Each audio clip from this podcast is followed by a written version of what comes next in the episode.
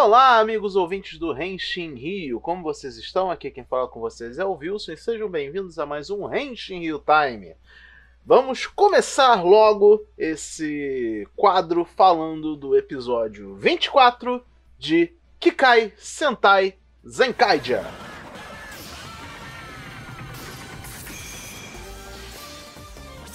Esse foi provavelmente o episódio mais divertido que eu já assisti de um tokusatsu na minha vida.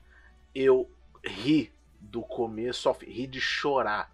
Eu, eu não tô brincando. Eu, eu, eu tava lacrimejando de tanto rir com esse episódio. Vamos lá. A grande coisa desse episódio é: os vilões venceram. Os vilões venceram os Zenkadia logo no começo. O episódio abre com isso.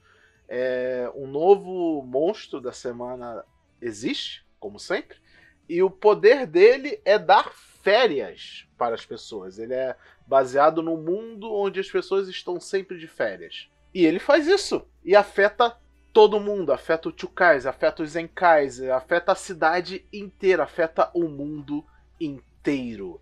Mas antes disso, falando em férias, ele logo temos uma excelente referência a a Changeman no comecinho do episódio com a avó do do Kaito dizendo que ela está saindo de férias e ela tá usando uma blusa que é a mesma blusa que a Mai lá de Changeman ela usa em, em alguns dos episódios.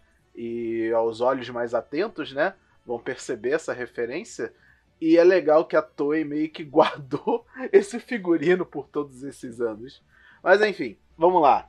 Os vilões vencem, o mundo é de fato é, dominado. E quando vão informar o, ao Boconaus sobre isso, nem ele acredita. Tipo, como assim já dominou o mundo? Como assim? Foi fácil desse jeito? Né? E o general lá, que agora me fugiu o nome do general, que tem formato de tanque ele fala: sim, aconteceu, agora só falta a gente dominar as pessoas. Só que nem tudo é como parece, né? Tudo é, é tipo, como o efeito do mundo do, do mundo de férias é deixar as pessoas de férias, as pessoas não estão com medo dessa dominação, as pessoas estão curtindo as férias de verão, né? Lembrando que é verão nesse momento lá no, no Japão. E até o Zeikaider brincando na praia, o tio Kaiser relaxando, logo ele que é um pouco mais, tipo, ele a gente sabe o jeito que ele é, né? Ele, ele leva as coisas a sério porque ele tem um objetivo muito concreto, mas ele até ele afetado de um jeito que ele meio que esquece do objetivo por alguns instantes, né? E aproveita as férias junto com a, com a família dele e os Zenkaiger também por consequência. Indo direto ao ponto, a parte mais legal do episódio é quando os Zenkaigers e os vilões, eles ficam amigos. Eles ficam amigos. Sabe? É, é efeito do, do poder do, do, do monstro da semana? É. Mas não muda o fato que eles viram genuinamente amigos. Tipo, não tem conflito, eles só estão fazendo brincadeiras na praia. As brincadeiras são ótimas, tem uso de Sentai Guia para complementar as, as, brincadeiras. Tem, no começo do episódio tem a, a Sentai Guia do Changeman, que é de fato para atacar o monstro. Só que depois eles usam a Sentai Gear de Sam Volca para fazer uma jogada de vôlei, cara. É maravilhoso. E eles terminam com uma brincadeira lá, a famosa brincadeira de quebrar o melão na praia sabe? E eles aumentam a brincadeira para ficar mais interessante. Gente, tem Galpão da Toei para episódios de palhaçada. O Galpão da Toei, que é tão famoso por ser para momentos de muito hype, momentos icônicos dentro da série, é usado para momento de palhaçada. Só que essa é uma palhaçada icônica, porque, bem, vocês sabem o que acontece. O general fica puto porque a invasão Tipo, ele, ele chega à conclusão que a invadir o mundo desse jeito não vale a pena. Então é melhor voltar a estaca zero. Ele, ele mata o próprio monstro, de tão puto que ele fica. O efeito se acaba da, da magia. E todo mundo volta à consciência. Eles enfrentam o monstro gigante, etc. Até aí, beleza. Só que tem uma certa catarse emocional no final em que o Kaito ele fica refletindo, pensando: a gente se divertiu com esses caras. A gente, por um momento, não era inimigo um do outro. por que, que a gente não pode ser sempre assim? O que que tá impedindo a gente de ser assim, sabe? Então eu achei esse toque de sentimento no finalzinho do episódio, depois de tanta palhaçada, genial, genial. Zenkaiger seguindo como um tokusatsu incrível, seguindo como uma série maravilhosa. E temos um pouquinho de construção de, de mundo, bem pouquinho, sempre, né? Sempre um pouquinho, mas tem um momento durante a transformação do do robô do robô do Tio Kaiser no modo Kutaner, em que os irmãozinhos eles vão conversar rapidinho antes de transformar. E eles falam: Poxa, irmão, a gente ainda não fez o dever de casa, né? E isso implica que eles ainda estudam, afinal eles são crianças, né? Mas eu acho que quer dizer que, tipo, os Ox dá aula para eles, sabe? Tipo, já que eles não vão à escola, os Ox ensinam coisas para eles. Então é. Ai, esse toquinho de coisas além super-herói que acontece na série. Eu sempre gosto de apreciar. Mesmo que dure um segundo apenas, eu gosto de apreciar esses momentos. Bem, é isso, galera, para minha participação do Henshin Rio Time de hoje. Até a próxima semana. Aliás, eu deixo aqui já minha tristeza que Kamen Rider Saber, entre aspas, acabou. O último episódio foi o 47, mas vai ter o episódio 48 com o crossover com Revise.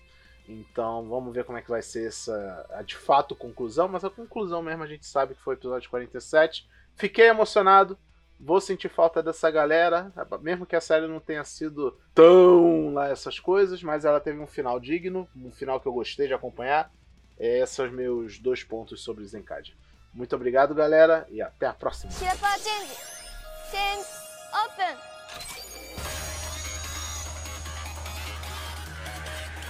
E aí, galerinha, está começando mais um Henshin Real Time sobre Bitomo Kirameki Powers. Eu sou o Will e hoje vamos falar dele, o episódio 6 de Bitomo Kirameki Powers, né? O episódio em que as nossas heroínas tiveram que resolver ainda o problema da doença da princesa Rimenian, né? Que mesmo depois que eles conseguiram o morango, né? Pra tentar curar ela através do poder da 100 milhões de vezes mais vitamina C do que o morango normal, é, não foi capaz de curar ainda a doença dela. Né? E aí o senhor Brilhoso, né, que é o, o acompanhante dela, né, o garçom dela, o mordomo dela, fala que ela também ficava muito bem de saúde quando ela ouvia músicas boas, né? Então chamou, falou para as heroínas para elas irem atrás de alguém que pudesse tocar uma música. E a Kirari tinha um amigo na escola que era um pianista, né? Curiosamente, o menino se chama Chopin. é, o Japão, esse rolê com Chopin é meio esquisito, né? Eu lembro daquele jogo de PS3, o, o Folklore. Eu não sei. É, era um jogo de, de, PS3 que era um de RPG que você jogava dentro da cabeça do Chopin. Doideira. Mas o Japão parece ter uma relação meio próxima com o Chopin. E aí, né, ele é um pianista e tudo mais, e a Kirari por ser uma menina muito pra cima, estimuladora, agitada, ela já vai atrás dele, sai correndo e tal. E já sai pedindo ele favor para ele tocar pra Princesa Rimenian, só que ele tinha uma competição de piano para tocar, né? Ele fala que não, que ele tem que treinar, que é a prioridade dele e tal. Ele tem que ajudar alguém que nem conhece direito, ele nem sabe quem é essa pessoa que tem que tocar e tal. Então ele tem que focar no que realmente importa para ele. E aí o Zuki, né, a Kira Sunny dá, uma, dá um esporro, né? Ele fala que ela tem que entender que nem todo mundo está disponível para todas as coisas e que as ações delas têm consequência, né? Então eu achei que foi um episódio muito interessante no sentido deles falarem de que você respeitar o espaço do outro, né? Acima de tudo, pedir ajuda quando, for, quando a pessoa também estiver disposta a te ajudar. Né? Então isso foi bem legal de se ver, assim, de fazer um assunto razoavelmente sério e eles abordarem bem isso, falar sobre a responsabilidade, né? Que nem todo mundo está sempre disponível para o que você quer e na real, você tem que também respeitar o, o espaço de pessoas. Isso, isso é bem legal, principalmente considerando que uma série tão infantil. Né? Estocando nesse assunto de responsabilidade, eu acho bem da hora. E que você também não pode fazer tudo no impulso, né? Então acho que a mensagem da série foi, foi boa nesse episódio, né? Eles chamaram o Chopin, e o Chopin foi, foi transformado num trevoso. Depois da luta, o Chopin tocou a musiquinha pra salvar a Rimenian e a Rimenian voltou ao normal. E agora as, que, as bitomas Make Powers vão ter que ir atrás das bitomas mais poderosas. Então vai, o próximo episódio vai ser um episódio crossover com a série anterior do ano passado, que é o Gelseish Love Patrina. E ansioso para poder falar, porque eu não vi Love Patrina, então eu tô curioso para ver como é que são essas novas meninas e o que elas podem trazer. Então, é isso. A gente se vê até semana que vem, no próximo episódio, para falar do episódio 7 de Bitomo Kirabek Powers. Eu vou saindo aqui, um beijão, um abraço, até a próxima e tchau!「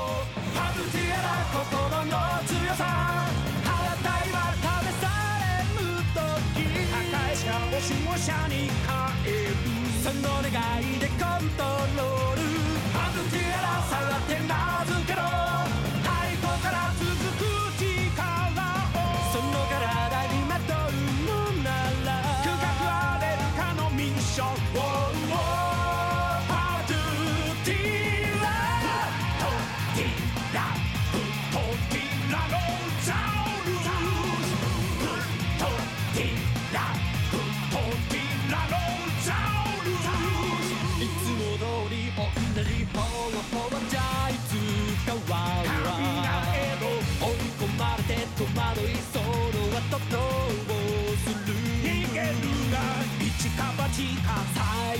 手段試す時だろう危険もおかしい。